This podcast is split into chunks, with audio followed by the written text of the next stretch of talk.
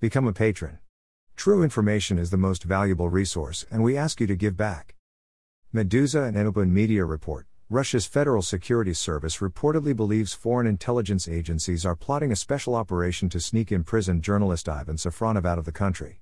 Citing but not naming one of Safronov's friends, Open Media says federal investigator Alexander Chaban raised this concern during a recent closed hearing at Moscow's city court, where a judge ultimately decided to extend Safronov's pretrial detention. Ivan Pavlov, the head of the human rights group Team 29, confirmed to Interfax that Chaban warned in court that Safronova would supposedly flee to a diplomatic mission or consulate and leave Russia with the help of foreign spies, if released from pretrial detention. Chaban's theory that Ivan Safronov would flee the country, despite guarantees from hundreds of his colleagues, friends, and public figures, is complete nonsense, Pavlov complained.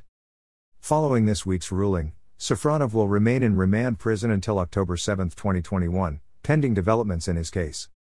https://meduza.io/n/news/2021/07/02/journalist charged with treason will mount a spectacular escape from Russia if released from remand prison, FSB warns. Email address. Subscribe. Submit a form.